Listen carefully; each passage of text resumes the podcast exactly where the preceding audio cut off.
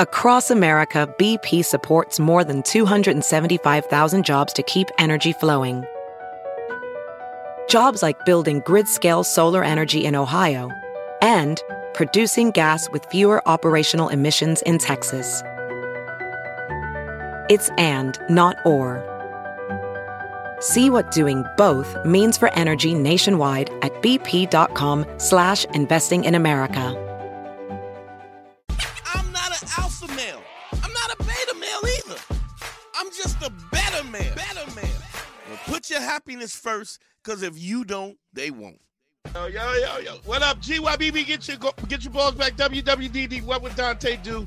The Sexual Revolution is being podcasted, and I am excited. We got a special guest. Now, I know I've said that 1,000 times before, but this time I really mean it. Harry, what's up? You ready to rock and roll? Hey, you know damn well I'm ready to rock and roll. I'm ready to kick it with all the fly ladies and fellas. Is that what kids are saying nowadays? I don't know. Out, keep on trucking? I'm almost sure they're not saying keep on trucking, but anyway. Right. Shout out to Andre. Bring it back. Andre's out in LA doing his thing, doing big things, hoping to trying to get us a career. So we're setting him out as a scout to get a career with us. So shout out to Andre in the building. We got a special guest in the building. This young lady, love her to death. She's really hustling around. We're gonna talk about that. Talk about love in a tiny house and all kinds of stuff. Give it up for Dee Burdett, y'all. Give it up for Dee Burdett. What's up, sweetie? Thanks for having me, Dante. Excited to be here. Thanks for doing it. I really appreciate it. It's dope. So, wait, we got to get into this first, right? Because okay. I've only heard about this tiny house thing on, on the internet, and sometimes people will go out of their way to buy a tiny house. Is this the case to save money, or what's going on? Do you explain this tiny house situation? I mean, it goes back around 15 years ago, I was living in a studio apartment with my daughter in LA. Mm-hmm. And it was just, I was like, ugh. And the neighbors were loud and it was just irritating. And I stumbled upon the concept of a tiny house. Mm-hmm. People were doing container houses and just tiny living. And it was a freak occurrence that I stumbled upon it while looking for configurations for a studio apartment. And it was just one of those things at the time that we needed to move into one like that. Right. And I was working at the Hollywood. How old was your daughter at that time? She was 16. Okay. So it was just almost a lady. She was almost a lady, right? Yeah, she was 15, and we were both at the time working at the Hollywood Improv. I was managing, and she was the box office girl. Okay, dope. And then we wound up in this situation where we needed to move into the studio apartment, and it was what it was. But we were looking for configurations, and I was like, oh, look at this. There's these tiny houses. Right. And I thought, how cute. Right. And I was like, look, they have no neighbors. These people live in the woods, in a field. Right. This is amazing. Park anywhere. They just drive their house around when they have to move. And I thought, what a fabulous concept. Now, were you looking at kind of the tiny houses that you hook up to a pickup truck and roll it, or were you talking about initially? Yeah, I also see an encapsulated where they actually it's almost like an RV, but it's a conveyor. I've seen one on a school bus and stuff like that. So what I have now is a school bus. We took a 37-foot flat nose school bus and converted it into a tiny home. But looking at it back then, okay. I just liked the thought of being in an air, just being mobile. Uh-huh. I spent years on the road. I traveled all the time. There was always some relative consideration to, I may have to move in 6 months because work's going to take me here or there. Or I'm paying, $1,500 a month to live in a studio apartment in LA. And I'm there for, it's housing my crap. Right. That I'm not even using on the road. So it was just it was just kind of a thing that I've always toyed around with. And then after my husband and I got married last October, we had really through the whole pandemic and shutdown talked about how great that would be for the mobility's sake. Right, like being able to just go take a job somewhere for 4 months because that's what it was, or, you know, whatever, just being mobile. Now, is it difficult to find the parking, or like to find a place to park, or can you pretty much park any way you want to park? I mean, it's difficult in LA. Like, you know, I don't think you'd really want to do that in a city unless you really have it mapped out. But we're self-contained. We have solar. We do compostable in the restroom. Wow. And then we have a 100-gallon freshwater tank with filtration. Now, where do you just hook up to a hydrant and get the water, or how does that work? I mean, you can go to filling stations and fill, but we could also be pumped, you know, parked by a lake and throw a hose in and pump in. Oh, and it filters, because you got a filter. Wow. Yep. That's so this. So this depending on where it is, really cheap now. And you're saving a shitload of.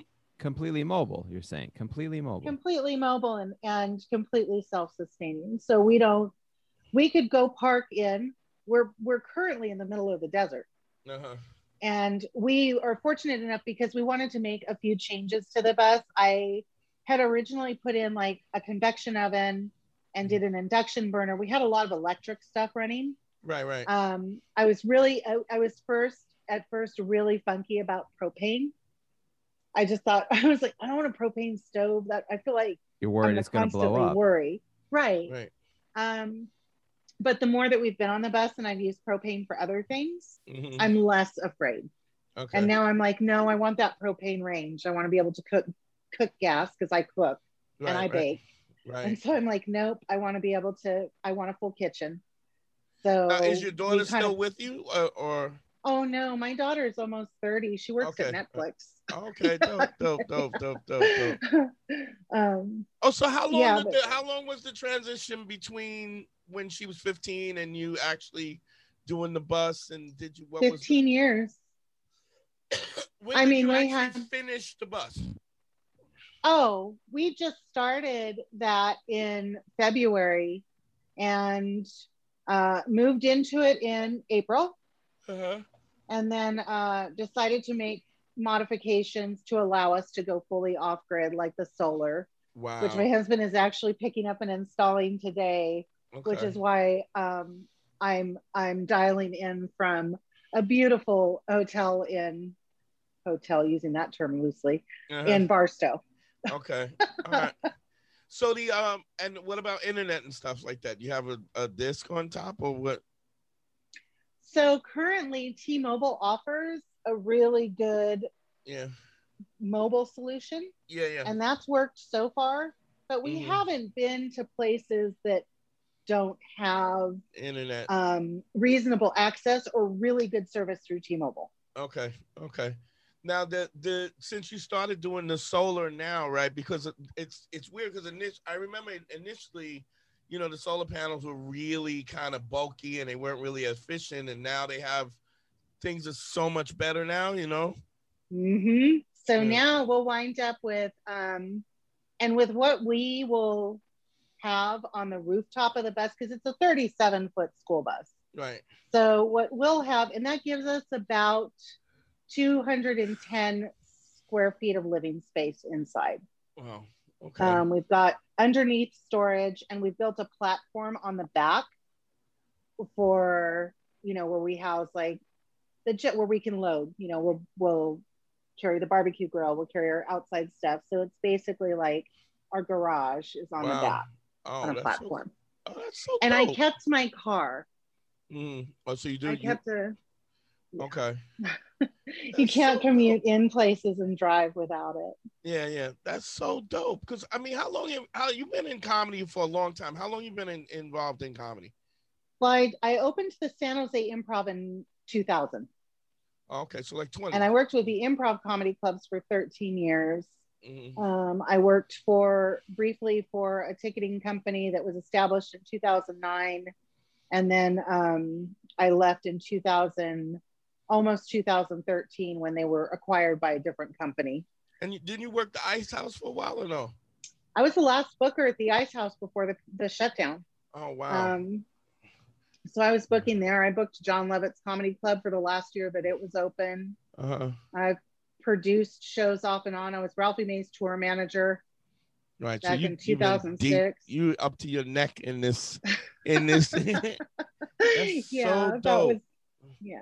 And being in the comedy business that long is what drives you to living in a tiny house. It has to, you know, honestly, a big motivator was being able to be on the road, produce shows independently, and literally be on the road. That's awesome. Wow. That really is awesome to be able to I mean, just take off and go anywhere. Yeah. Well, so you know, my entire comedy career, my doors have always been open to comics. I used to do Sunday suppers every Sunday, whether I was living in a crappy little studio apartment or a big house. Right, right. Just I would do Sunday supper and just tell them, come eat. Yeah, that's amazing. That's really awesome. I ain't gonna lie, D. I mean, we haven't, you know, hung out and stuff like that, but comics have such a great. When you name your name comes up, there's such a great, you know, loving kind of admiration for you, and just in general, just, you know, especially in a business where there's so many shitty people, you know, a lot, yeah, lots of shitty. That adoration is mutual though, because I feel like it's the most underrated, underappreciated, difficult art form on the planet. Yeah. And I'm a purist when it comes to stand up.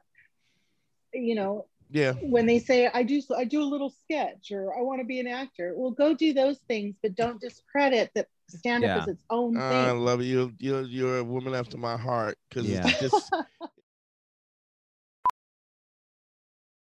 Welding instructor Alex DeClaire knows VR training platforms like ForgeFX help students master their skills. There's a big learning curve with welding. Virtual reality simulates that exact muscle memory that they need. Learn more at meta.com/metaverseimpact. Who's your name your three all-time favorites? Well, I was exposed to stand-up very, very small, so I'd have to say from being very tiny, Red Fox and Steve Martin. Really? Wow. Two nice. Very different acts. But, yeah. Getting a little older, I listened to everything George Carlin did, Lenny Bruce. Uh-huh. You are a purist, huh? Yeah. And then, you know, my fave, I would just absorb stand up in any way that I could. I had a fake ID at 15, not to go out and drink, but just to get into the comedy club. Now, what made you so? I mean, what brought you? Like, what was the thing that you loved about it? I mean, you know. I think there was always just everybody in my family has always had a crazy good sense of humor about everything. Right. And we were raised that if you know, you weren't being picked on and if everybody wasn't talking, they don't like you. They probably don't like you, you know? So yeah. And my dad was wonderfully, wonderfully funny all the time. And he was a musician and just always exposed us to stand up. From very young, he was like, this is funny. He goes, can you imagine somebody just like being funny with their words all the time and that's their job? Yeah. Wow. Just such a, So that comes from funny because I used to say like, you know, Patrice, you know, he could cut like a, and I still always say people, I was like, if he's not making fun of you, he don't like you. Because if he don't like you, he don't talk to you. Hey, what's up? And he just keeps it moving. But if only way he liked you is if he messed with you, you know. I didn't get that at first because I was so used to comics and I was young. I was in my 20s when I started in 2000. Right. You know, so when I was on the road with Ralphie May, 2006, of course, one of the people that I was exposed to the most, he was doing a lot of the bigger festival types, like the Opie and Anthony festival, like he was all of the bigger stuff that he was doing. Ralphie was on also. Yeah. So, you know, that was like that.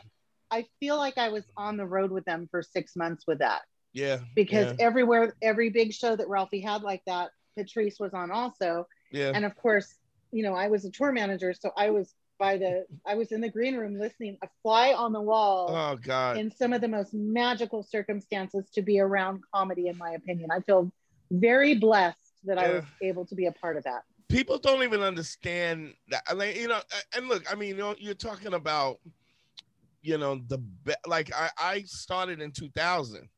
So, you know, it was a whole, like, it was like, that whole Tough Crowd crew, and even, you know, Ralph used to come in, and, but those guys, I think that was such a golden age of comedy because of the fact that even though they didn't realize that they were pushing each other, they were pushing each other artistically because they were so vastly different, but so very distinct, but so very good in the same sense. Greg Giraldo and Patrice and Norton, and you watch these guys, and I really got to watch these guys at a very young age and kind of and grow up under that, what you talk about, those kind of magical moments. Oh, 100%. I think one of the more underrated comics that came out of that time is Jim Florentine. He's bar none one of my favorites. Really? And I love what he does. And I feel like he was in that generation of comics. Well, too. You know, Jim came from a lot of the, he was the best of the Long Island hacks. Yes. Do you know what I mean? Like, he was the, so it's kind of like Tony Rock was like a Chitlin Circuit comic, but he was heads above. Yeah. Like, he was so much better than those guys that it translated across. But I even remember when he started doing comedy. As Jammin' Jim. When he was Jammin' Jim. When he was Jammin' Jim. Have you ever seen that headshot? Where he's got like the white snake hair. Yes. Oh my God, it's phenomenal. Are you kidding me? It is phenomenal. Jim was, here's when I really kind of fell in love with Jim. When Jim roast, woof, he's so mean and so it's like, so beautiful. That's delicious. Oh my God, it's people. Now, here's a funny thing that I find this in. Do you know Candy? Candy Clare. She was working with New York Comedy Club, and then she just moved out to L.A. and stuff. I don't know. I have not had a chance to work with her. Uh huh. But the name. Okay. The reputation precedes. So here's the thing. So the thing is that Candy worked. She worked stand-up a lot, right? And she was hanging out with us, right? So here's the big question. You hang out with these guys, maybe some of the funniest and the smartest and the most creative people you ever, like, just, how do you get, because her biggest problem is, how does she has such a problem dating squares, because she compares the, you know what I'm saying? When you talk about those magical moments, like, how do you bridge that? Well, you know, I got married last October. Okay. And my husband, I've known him since high school. Okay. He lived in Washington for the last, you know, 20, 30 years. Mm-hmm. Worked at a paper mill. Okay. In Washington, was a union paper mill worker, 20 years. So a regular dude, but just a good dude, so fucking regular. It's obnoxious. You don't get more regular than he is. But his sense of humor, his own sense of humor, mm-hmm. and he had never been to a live comedy show before. Really? I took him. Wow! How long ago did you take him? This first one. When we first started going out, you know, because we kept in touch for years and years, mm-hmm. remotely. Just we were friends in high, you know, we knew each other in high school. And we just kind of kept in touch through social media, whatever. And circumstances just allowed us to connect in 2018 in person. Had zero expectation of anything romantic happening. He was mm-hmm. just coming down for a vacation from Washington. Right. And as you often do. Yeah. Well, I took a bit, you know, was living in Long Beach, and it was not uncommon for friends from out of the area. That's happened to me for the last 20 years in LA. Yeah. If I was living in LA, hey, I'm finally going to make it to LA. Can I come and show? Can I come to a show? Mm-hmm. And I happened to be working with the Rec Room in Huntington Beach. Okay. Great club. Loved that club. So I was working with a Rec Room, and Dan Cummins was the comic okay. that weekend that he came okay. down. And so his very first live comedy experience uh-huh. was Dan Cummins. Okay. And just in conversation, we would always make, Marty and I would always just make each other laugh. We could laugh at anything. Right. Which is important anyway, but what he laughed at during the show. You were like, okay, this guy. I had heart, like, it was like little hearts and birds, you know? I was like that. And I love that he's not in the industry. Right. He has respect for it. He doesn't understand it. When you say he doesn't understand it, what do you mean? Because there's times that he just doesn't understand. He's like, I get it, but it's just so far from normal. Like, meaning like, I've been doing it 20, so it's hard for me to even perceive normality. Well, he doesn't understand, like, during a show, if you have a set time, why would you ever be late to that if that's your job? Okay, yeah. That's a union, you know, guy. I mean, like, that's a union that kind of... paper mill dude. That's yeah. Exactly. Yeah. So there's just little things where he's like, I don't get that. And I try and tell him that there's a mix of personal and business that's unlike what you deal with in real out there 9 to 5 punching a clock type of business, you know. And it's funny because he told me one time, he goes, wasn't that your comic, your friend? He goes, you're always really nice to him. I said, I'm nice to everybody. But no, I don't know. I know him as well as you do. You right. right. Yeah. He comes into the club. You know, I've never hung out with him outside of the club. Like, we don't know each other like that. And so it's like, why would that guy talk trash about you if you guys are friends? I don't understand. No. Don't you like each other? They don't get it. No, it's just funny. It is funny. You know, it's just, you know, I'm going to tell you something. He's also not wrong in the sense of one of the obstacles. Abnormal. It's an abnormal life of most comics. That the thing that blocks them from real success, a lot of times it's something as simple as showing up for your spots, not being late. And I guess in a sense we give it credence because you almost can't not, because it's so rampant and we, you know, but it ain't, it's really just, he's not wrong. He's they're being disrespectful. You know what I mean? One of the things about the COVID that taught me, like, you get to a certain level of proficiency. And I didn't realize this, that how I was like, I'm not doing that show. I want to do that, you know? And then when it's taken away from you and you don't have the ability to get on stage and do what we do. Since I've been back, dude, I'll do a laundromat. I don't give a fuck. Like, get me on stage. You know what I mean? Oh, yeah. You know, even from my perspective, and I'm very mindful of keeping that peg, and I am, and I have to admit, I don't know if maybe it's a downfall now, but I have to admit, there is that part of me that's very old school about, you better put your fucking time in and pay your dues. Right. I'm sorry, but I am. You're right. You know, because with the social media and the Instagram and all this, there's guys who, but when you get those guys, when you know, I mean, I don't have to tell you, you ran around with Ralphie. You cannot cut the mustard unless you put your time in. Right. And there was a, you know, when I was 34 when I started doing comedy.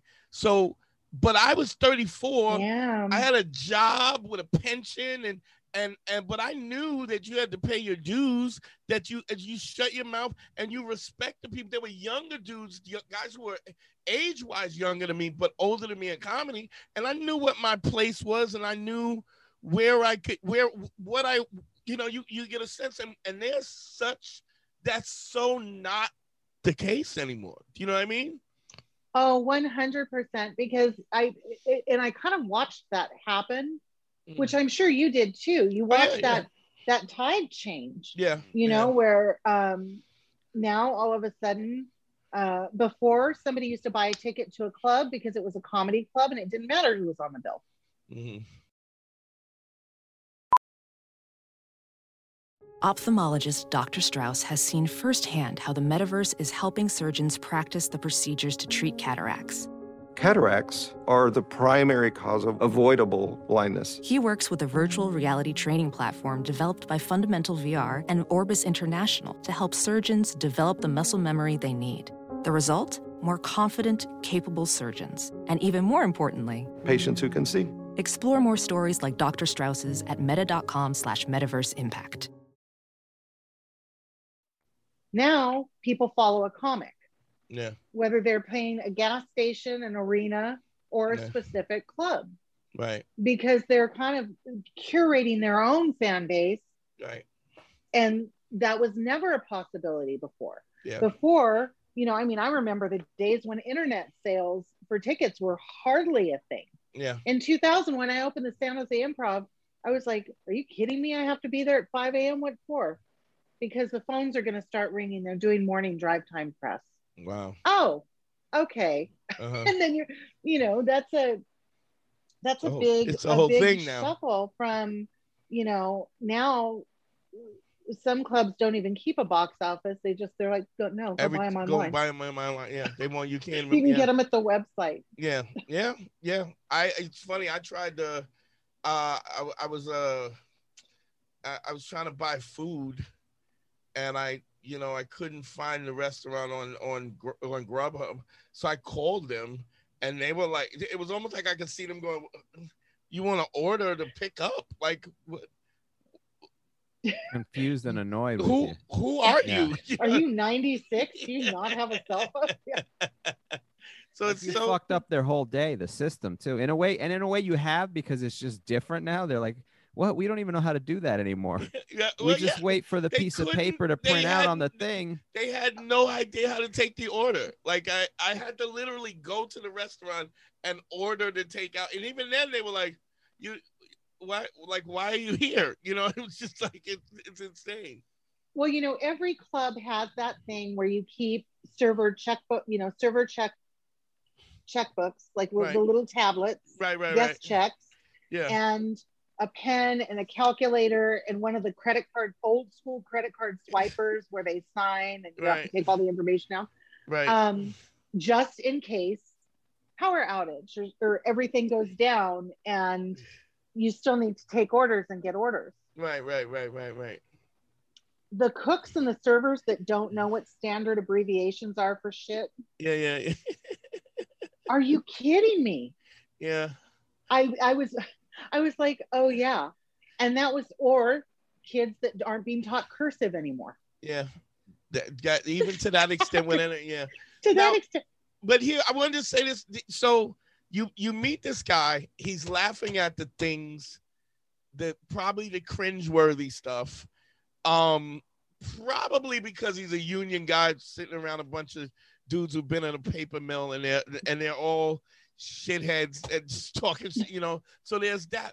But I do find that a lot of women initially have a really tough time getting a dude because of what you're accustomed to men being you grab that mic, you gotta, I don't have to tell you, it's, you know what direction this is going in, and if you don't, you ain't letting nobody else know that you have no idea, if that's on purpose. And so you find that men so much, regular square dudes are so, I don't know, could I maybe take you out?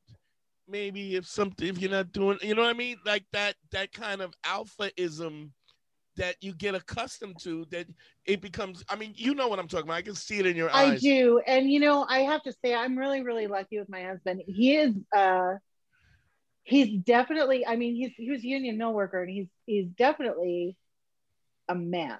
Right. He's a dude. Yeah. He has he's got a very kind heart, very, you know what I mean? Very compassionate. Yeah. And he's just, it's funny because he's almost old school respectful. Yeah. So at first, opens the doors, pulls out the chairs, all of the work. Yeah.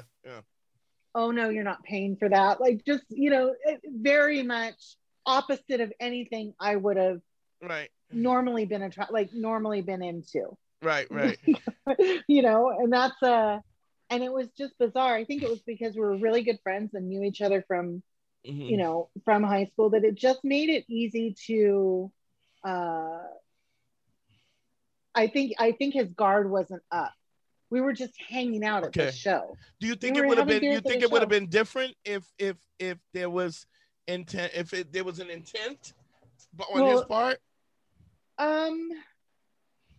No, I don't think he has. He doesn't have another. It's one gear. It's no gear, right? It's no. It's no. Yeah, right. He's got no game like that. Right, right. He does things in a very subtle way, where he'll be like, "Hey, I remember you said you liked this thing that time," and so a box with a card will show up. Right, right. Very quiet, very indescript about stuff.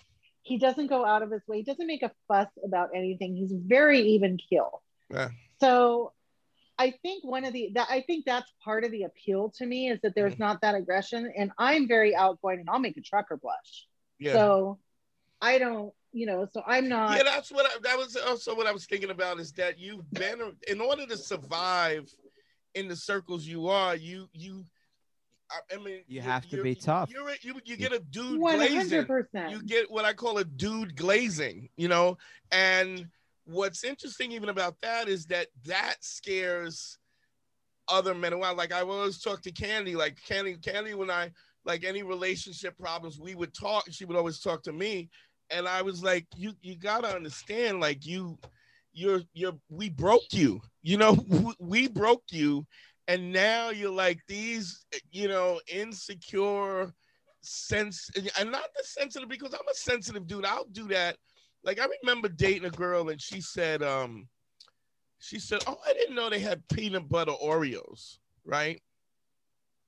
I go, "Oh yeah, they got a lot of different." She goes, "You kidding me?" I go, "Yeah, they got strawberry and this and that and the other birthday cake, right?" And she was like, "You kidding me, right?" And so like for maybe a month, I went around and I found every kind of Oreo that they made.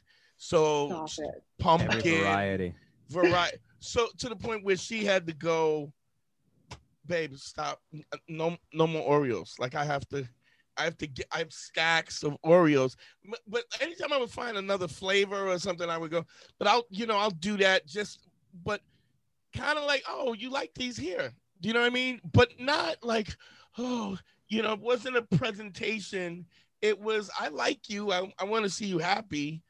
This makes you happy here." You know, where she would literally be like, she would go, "Oh, I like so-and-so." And she would go, "But don't buy it." Like she would have to, because she knew. Careful tell what you not wish to buy for. It. Yeah. Yeah, yeah, careful yeah, what yeah. you wish for. Because if you mention it out loud, it'll come true. It's funny. I'm married now. And it's funny thing, my wife, I lost my headphones, right? And I got these Sennheiser, these really dope headphones, because I'm super indulgent. And I lost my headphones. And she sent me a picture of that she found them in the, you know, little case, little wireless. And she said, I have your headphones, right? And I go like frantic. And she goes, and I go, "Thanks. Oh, great." Right. And she goes, "Because if I didn't tell you have them, you will go and buy another pair. Like I will not do without." You know what I mean? And I said, "Oh," she goes, "Yeah, I know you'll just go out and buy another one." And I go, and I didn't tell her this, but I had already bought another pair, right? So now I have two, but you know, that it's kind of that kind of, and so it's one of the things that we, you know, like this is a relationship podcast. And one of the things is I say real game is no game, because there's an authenticity. 100%. If you're trying to, you know, I mean, and you know, just like, you know, I talk about comedy and you know, like we were talking, I was talking to somebody, or we were doing a show earlier, and I was saying how when you do crowd work, there are people who do contrived crowd work. It's planned. I know what I'm going to say. And there are people who you talk to they're doing crowd work and they're listening and talking. It's happening in real time. So, and I say this to younger, because I do a class every once in a while, and I'll say, stop asking people who has cats. If you're going to do your dumb cat joke, do your fucking dumb cat joke. You don't have to, you're not going to connect with them because you have a cat in there. Oh, we're cat people. Now I'm going to listen. They're going to listen to you anyway. And the fact that you're being disingenuous as if to connect with them in a way on cats, that, okay, now we're both cat people, so I'm going to allow, it's just, it's so absurd. Whereas when you don't give a fuck about the, I shouldn't say you don't give a fuck about them, but when you're doing what you do, they understand that they will follow you because you're leading them. And so what you're talking about is that he has no game. It's like, there's an authenticity of going, you like this.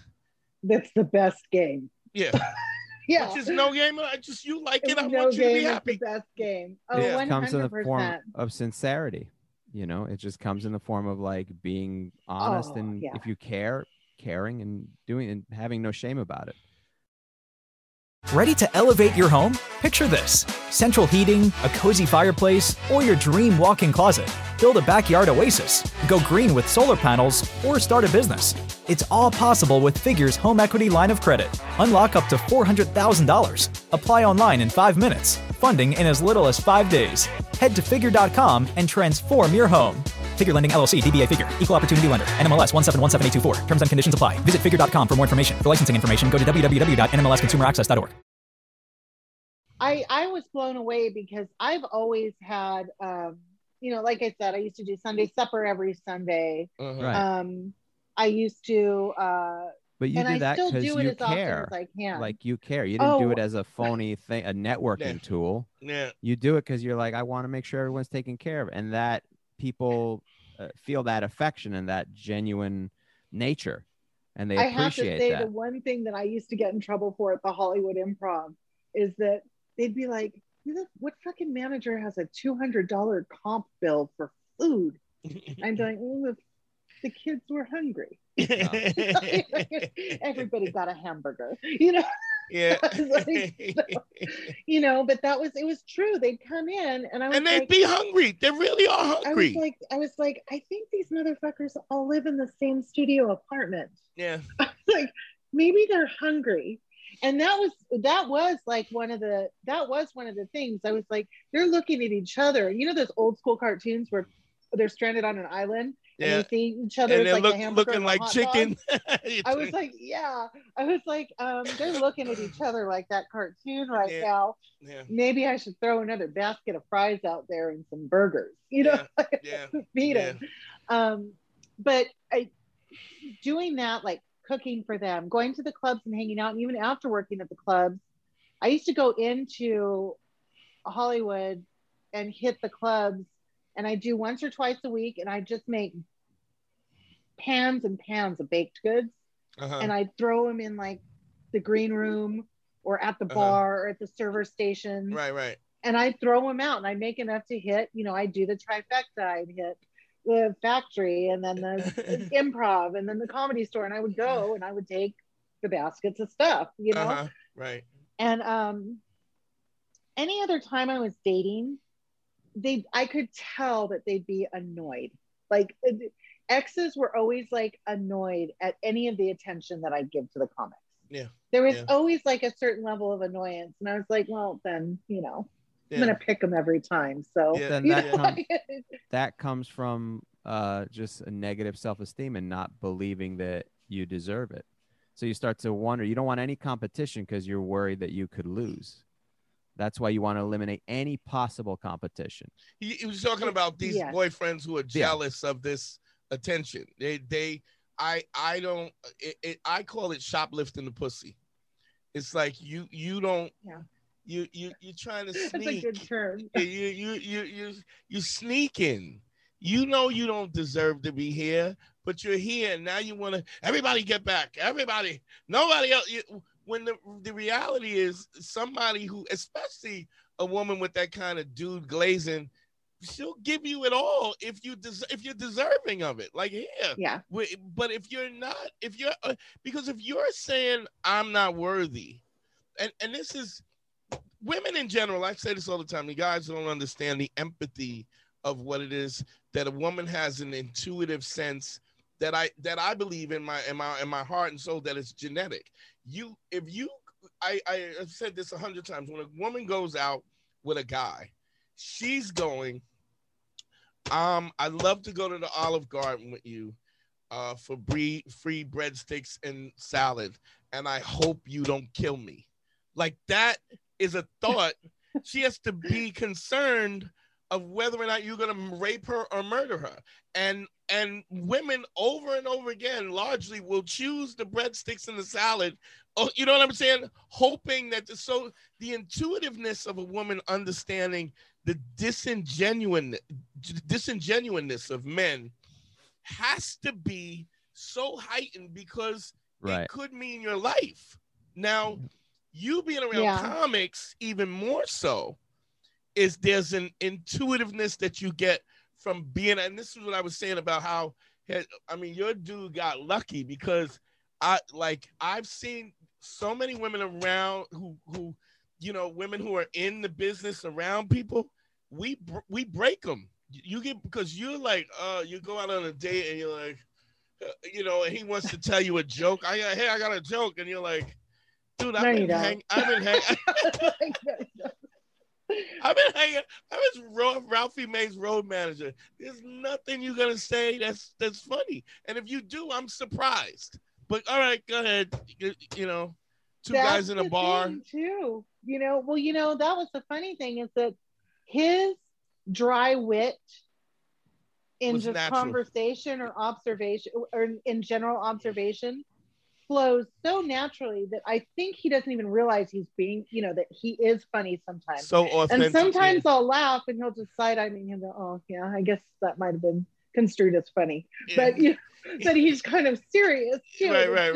Hilarious. Which makes it even funnier. Makes it funnier. Yeah, the fact that he's not even aware of it. My aunt and I, who are like the biggest connoisseurs of comedy. Really? The two of us. Oh yeah. So you got an aunt that's all into. Oh, she's we must talk. We talk over Snapchat. We send each other the most ridiculous shit all day. She'll have Pete Holmes became a part of our everyday language accidentally. What do you mean? Well, you know, in 2017, I took a year off from everything, and I went back up to Northern California, and I stayed with my aunt and helped her tend to my grandfather in his final days, and then get the house together afterwards, because my dad had already passed and there weren't anyone else around to help her with that. It was just not, there just wasn't. There's nobody else, yeah. No, and so I went up and I took a year off, and it was just, I know that her sense of humor, she likes cleaner humor. Okay.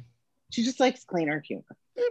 She can appreciate something and she's older, you know. It's my dad's age. Yeah, because it's also a cultural. It's a cultural and an age thing too. Yeah. You know, she's an older Mexican lady. Yeah. Like, you need that dirty crap, you know. Like, but she appreciates a really well-crafted joke, and she didn't want to hear any music. We had just dropped my grandfather off at hospice, and we're driving home, and the drive was just. It was too quiet, and neither one of us felt like talking. And I said, I can't sit in this silence. It's just uncomfortable. Right. And it was heavy silence too because of the circumstance. And I was like, oh my God, I want to throw comedy on, but I don't want to. I was like, who should I put on? Yeah. Yeah, because I was like, you know, nobody can slide a dick joke in there, or it's going to blow this car ride. Right. And so I put on Pete Holmes, Impregnated with Wonder. Okay. And we cried laughing the whole way home. Right.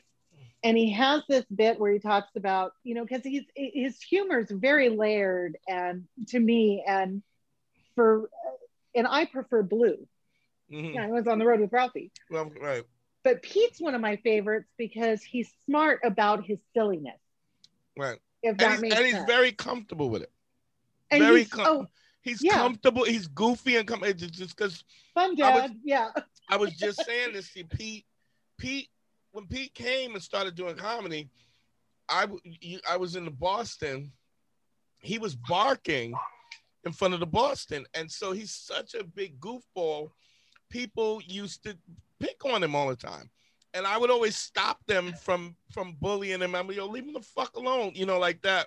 But he's so comfortable with his goofiness. But I didn't mean to interrupt you. Go ahead. Oh no, that's okay. So I believe it's one of the first bits on that particular album, but he talks about freaking himself out or scaring himself just within his own head. Right. And he's talking about driving for hours alone and then all of a sudden getting this feeling and reaching behind the seat as if to, you know, just feel like you feel like something's back there. Yeah, yeah. And he goes, what happens the day I feel a face? Mm-hmm.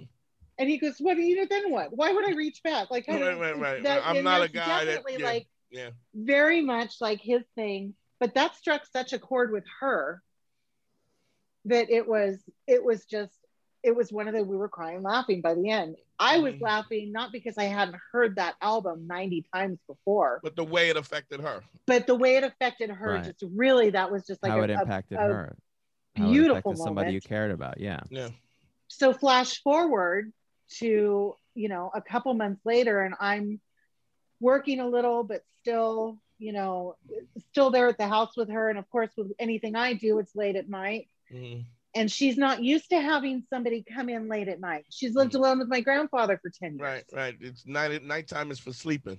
Nighttime is for sleeping. And she is like a lighter sleeper. Mm-hmm. Never been married, never had kids. So she's, you know, that's gonna freak, you know, that would freak her out a little bit. Right. So I opened the front door real quiet as if I were sneaking in past curfew, you know, just not to wake her up. And I hear her yell, I'm feeling a face across the house. And I went, it's just me. And so it became a thing where from that bit and from that day, anytime I walk in unannounced, she'll go, hi, face. Mm-hmm. I'm back here. Comes with this kind of inside joke. Thing. Yeah. And it's just always amazed me what a huge part of comedy, what a huge part of our lives, our everyday lives, good comedy can be. Right. Plus, it's a well-written joke, you know? Yeah, and it just becomes a part of conversation. Marty catches a lot. My husband catches a lot of that. Right. Where he'll laugh and he'll be like, gets it. Hey, that's like, he gets it to the point where he's like, hey, that's like that bit. And even when I think he's not listening or doesn't find something particularly funny, he gets that right away. Yeah. And that's always it's funny because me and Harry and I have this thing we do, you know, and we have this thing when we do, with Pablo Francisco, we always go, right. Hold my baby. You know, when he used to, here we go. Like, the girl is going to fight this girl for that. She goes, hold my baby. Hold my baby. And we do this all the time and we fall out because it's like, hold my baby. So I get those little things that bring you joy. There's those little things that 100%. Yeah. I feel like there's an absence of really good writing like that anymore. That for as many comics that are out there with followings and with everything else, there's that they just don't do it like they used to. You know, there's very few. But let's be honest, there was always far and few between. I mean, you were very lucky to be around. I think you were around the ones that were great, and so your perception was like, oh, it was all these, but it was always. But no, they were really few and far between. It was few and far between. There was a whole lot of shit coming. I mean, when you talk about like Jam and Jim, his pool was shit. Yeah, a lot of the Bridge and Tunnel dudes were shit. Still are shit. You know, even if you talk about, you know, I mean, and this is older than 2000, but even if you talk about, you know, people talk about the bastard, you know, like Def Jam and how, but Def Jam was a plethora of so many different styles. Yeah. That when Stan Lathan kind of bastardized it with Comic View. Yeah. It became a thing where, like, I went out to Canada, and the dudes had got out in Canada, they had gotten the Def Jam tapes, and everybody was doing Def Jam stuff. I mean, they were doing Canadian the Def Jam? I don't know what I was thinking. Yo, it was... Women be shopping, eh? Women be shopping, eh? I called my wife up. I said, where you at? She said, I'm shopping, eh? She was like... Man, I have a soft spot for Canadian comics. I love them. Canadians are great. I love Canadians. I just love the idea of Canadian Def Jam. Yeah, but you see this Calgary Flames game, eh? What the fuck they doing? Y'all play too much. Yeah, it was like, you ladies have to wash your private parts. Yeah. If you want us to eat it, you gotta wash it, eh? So, I ain't afraid of you motherfuckers. So but if you really think about it, there was always special people. Yeah. I think that you've just, I almost get a sense of just, you know, even talking to you, your love for it, and how enlightened and how lucky you feel about being a part of it. You became kind of the moth to the flame, you know what I mean? Because you were open to kind of seeing these people, these really creative and special people, and they came to you because you just, you know, because you were I fuck with her, you know what I mean? And so they really, but it's just, it's an interesting thing. It's like, you know, we don't want to do the you don't want to do the, you know, back in the days, you know, like my dad used to go, you know, yeah, with this hippity hop and this boogity boo. Stop it. I mean, my dad was really open, like even hearing 2000, when was it, 2000, probably 2001. I brought him into the Improv in San Jose to see Gabriel Iglesias. Okay. Because my dad's very, you know, he's very straight, born and raised Mexican in San Jose. Okay, you know? Okay, all right. So yeah. And so Raiders fan and everything. So it's just funny to me because he came and out of all, he loved Gabriel, but he loved Felipe. Mm-hmm. He was like, he just sounds like, he said he sounds like family. Yeah. Like, and right. And it was just funny to me that he caught, because they were all very young in it then. Yeah. You know, Gabe was headlining and definitely selling out, but I still feel like that was early for him.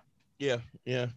And definitely for Felipe. And I think Martine was hosting at the time. So like, yeah, it's just weird that he saw it and he was like, he's gonna be really, really big.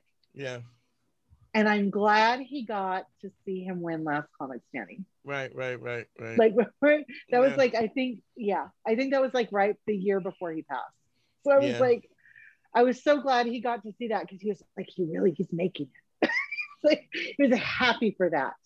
And I like that he kept an open mind, and then everything didn't have to be Red Fox or Lenny Bruce or George Carlin. Like he was open-minded to listen to all of it, and he loved it. That's dope. I still love watching open mics and seeing that one. I sat through 50 terrible ones where I'm like, watching little pieces of my soul fly away. But you see that one and it brings it all back. You're like that. You know what I always said? You know who I always said that about? Schultz. Andrew Schultz. When I first saw him, I was like, in fact, I introduced him to my managers because he was a dude, like at the time they were I don't know if you remember the Village Lantern. You remember the Village Lantern? It was like a little spot around on Bleecker. He worked at, like he did a show and he produced and barked. 3 years he barked that room and just worked in that room. And I remember seeing him early on, and I think because the guys who run the stand now, you know, Kimowitz and them signed him because they had signed me, and I introduced him. But it was like he was one of the dudes that I was like, yeah, that dude, you know. But you also see guys who have that, and then they get to like a ceiling and they never punch through that. You know what I mean? Like where you mostly when I see that, it's fear and ego. It's what? Fear and ego. Yeah, yeah. And that's a deadly combination for somebody that really has true talent. I think it stumps them most of the time. Wow, that's amazing. Can you hang out for a little bit? We're gonna do something for the behind the wall with the Patreon, please. You got it. Thank you. I will absolutely hang out. You're the absolutely best. Anything you want to plug? Anything? So you're producing shows now, right? You're producing independently. I'm working and producing shows. My primary gig that I'm really super excited about. I'm working with Tixer, which is a ticketing platform, and launching their comedy division. Okay, dope. Which I started prior to the pandemic, but platform. What's the format of it? What is the format? It is such a cool platform. It does everything. It captures data, and the clubs and the producers own their own data. Okay. It's not there. I think it's changing the landscape of how shows and clubs can market. Mm-hmm. Evening out the playing field a little bit, and just the technology is pretty flawless. And I'm kind of a geek with technology anyway, but mm-hmm. I love the possibility of what it can do for artists, for clubs, for producers across the board. So dope. That's dope. Social media, where they can get you, whatever. At Dee Burdett for literally everything: Facebook, Instagram, Twitter. Dope. Harry, talk to me. You can see all my stand-up on my YouTube channel at Harry Turjanian, and all my social media at Harry Turjanian. And follow us over at the Patreon. We're talking about some cool stuff over there. Patreon.com/manschool202. It helps us keep this show going, and it helps us keep giving you this advice about life and ladies and everything in between, man. Andre D. Thompson, he's also one of the co-hosts. He's out in LA doing New Faces now. Funny dude. So just want to plug him real quick. All of my stuff, just Google me, Dante Nero. I've been around. You can find me. Instagram, the Dante Nero. Don't forget the Patreon. Also the relationship stuff, one-on-one consultations, DanteNero.com. Click on consult, and you can book time with me if you got a problem or whatever. GYBB, Get Your Balls Back. WWDD, What Would Dante Do? The Sexual Revolution is being podcasted. I love y'all, man. We are out.